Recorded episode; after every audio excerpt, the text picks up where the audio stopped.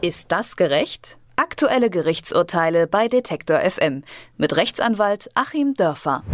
In der vergangenen Woche hat das Landgericht Lüneburg den ehemaligen SS-Mann Oskar Gröning zu vier Jahren Haft verurteilt. Das Gericht sieht es als erwiesen an, dass er sich der Beihilfe zum Mord in 300.000 Fällen schuldig gemacht hat.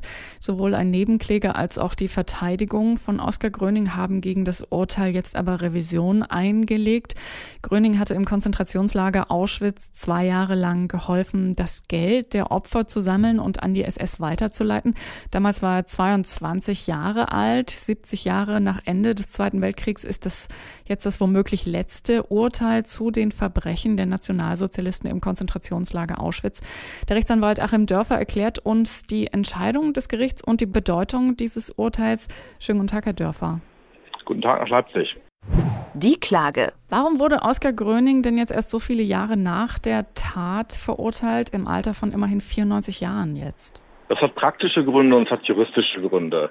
Die praktischen Gründe lagen darin, es ist ja schon mal ein Verfahren gegen ihn geführt worden in den 80er Jahren, dass erst in den letzten Jahren eben ein ehemaliger Staatsanwalt mit Nachdruck diese ganzen Dinge nochmal aufgenommen hat und da nochmal Fakten zusammengetragen hat. Also im Grunde hat es erst jetzt ein Ermittlungsergebnis gegeben, das dann eine Anklage zuließ und letztlich eine Verurteilung zuließ. Und mit den juristischen Gründen ist es so, dass die Rechtsprechung sich hier doch weiterentwickelt hat, auch mit diesem Urteil nochmal eine Richtung in der Rechtsprechung festgezurrt wurde, dass man nämlich leichter davon ausgeht, dass hier tatsächlich ein Mord vorliegt, zu dem auch der Vorsatz hinzukommt. Das ist ja schon ein relativ großer Schritt von doch so einer Art Verwaltungstätigkeit. Damit hat er sich ja verteidigt, dann eben zu einem Mordvorsatz und damit zu einem Mord zu kommen damit hat sich die Rechtsprechung relativ lange schwer getan, auch eine Rechtsprechung bis zum Bundesgerichtshof. Und deswegen gibt es einfach diese große Lücke letztlich in der Aburteilung solcher Fälle und es ist eben jetzt nochmal zu solch einem Urteil gekommen. Vier Jahre Haft für die Beihilfe zum Mord an 300.000 Menschen.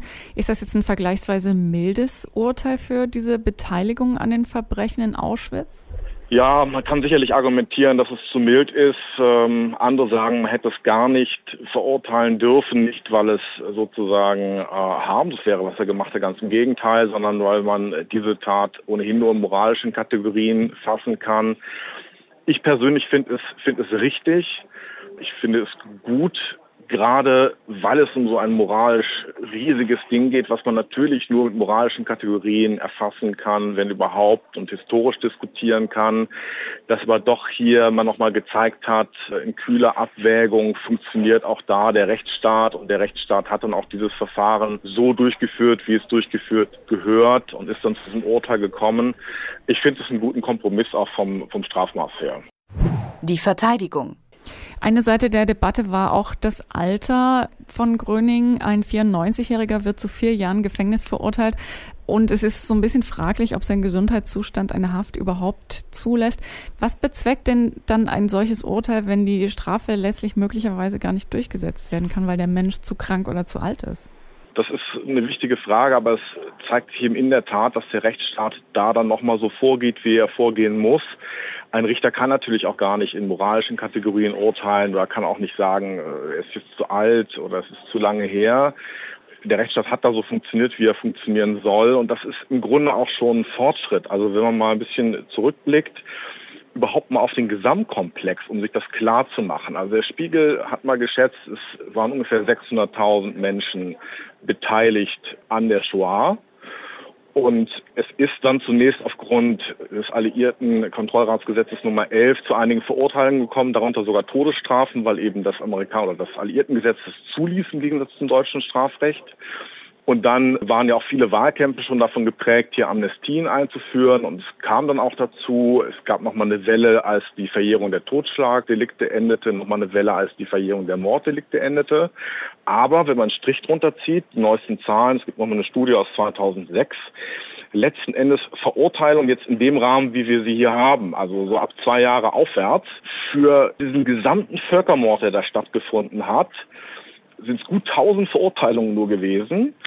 Und von allen Delikten, die überhaupt verurteilt wurden, nur sieben Prozent der Verurteilungen, die sich wirklich mit der Shoah befasst haben. Also wir haben hier einigen der wenigen hundert Fälle, die überhaupt zu einer Verurteilung gelangt sind. Und deswegen ist es eben nochmal ein wichtiger Punkt, auch zu zeigen, wir machen das hier auch. Und wir haben uns jetzt weiterentwickelt. Man bekommt jetzt ganz kühl eine Verurteilung hin, auch wenn es natürlich 70 Jahre zu spät ist. Aber auch hier muss man natürlich sagen, lebt das natürlich weiter. Ähm, ich kann sagen, ich sitze hier gerade in Frankfurt im jüdischen Altenheim, weil ich hier eine Fortbildung habe und da wird uns natürlich auch erzählt, die Leute schreien nachts noch, auch in dem hohen Alter. Und ich weiß es von meinem Hausarzt, der dann auch Täter behandelt hat, die kriegen auf einmal auch Albträume. Es ist also nie vorbei und es ist insofern auch nie zu spät, da nochmal ein Urteil zu finden. Sie haben das sehr richtige Wort Völkermord auch gerade benutzt. Oskar Gröning hat sich ja als kleines Rädchen in dieser, in einer großen Maschinerie dargestellt. Ist das Gericht darauf eingegangen oder haben Sie das dann, ähm, wie Sie es ja vielleicht auch schon vorhin angedeutet haben, eher so ein bisschen an die Seite gestellt und gesagt, wir müssen das jetzt einfach auch mal als das wahrnehmen, was es ist, nämlich Mord? Das Gericht ist ziemlich klar darauf eingegangen, also was man auch schon relativ rasch lesen konnte aus der Urteilsbegründung, der München Urteilsbegründung, die der Vorsitzende ja wohl relativ frei dann auch vorgetragen hat, hat das ganz klar gesagt und sich auch an Herrn Gröning gewandt und hat gesagt, also sie wussten genau, was da vor sich geht. Und sie wussten genau, um welche Ungeheuerlichkeit es sich handelte. Und natürlich waren sie ein Teil dieses Getriebes, auch nur ein kleines Rädchen, aber sie waren sich dieses Gesamtgetriebes bewusst und äh, ich halte es auch für völlig richtig. Man kann ja schon in Frage stellen, wenn ich in einem Mietshaus irgendwo in Deutschland wohnte und meine jüdischen Nachbarn waren auf einmal nicht mehr da, ob ich mich da auf Unwissen berufen kann. Aber wenn ich nun wirklich in Auschwitz gearbeitet habe, ist es völlig abwegig, äh, da tätig gewesen zu sein, ohne das auch gewollt zu haben, ohne auch willentlich und wissentlich mitgetragen zu haben, was da passiert ist. Mit welcher Begründung haben die Nebenklage und die Verteidigung denn dann jetzt Revision eingelegt? Ja, das muss man erst abwarten. Das ist ja so eine zweistufige Sache. Ich muss eben erstmal binnen einer kurzen Frist die Revision selbst einlegen. Ich muss sie dann später begründen. Das wird man mal sehen. Es gibt ja schon Spekulationen, gerade die Revisionseinlegung seitens der Verteidigung sei mehr taktisch gewesen, weil natürlich solange das Urteil nicht rechtskräftig ist, muss Herr Gröning die Haft nicht antreten. Das Urteil ist eben nicht rechtskräftig, wenn es sich noch in einer weiteren Instanz befindet. Also das muss man mal abwarten, was da für eine Begründung kommt will da noch nicht mal drüber spekulieren. Mal sehen, das werden die nächsten Wochen zeigen. Aber es ist eher so ein Spiel auf Zeit dann auch.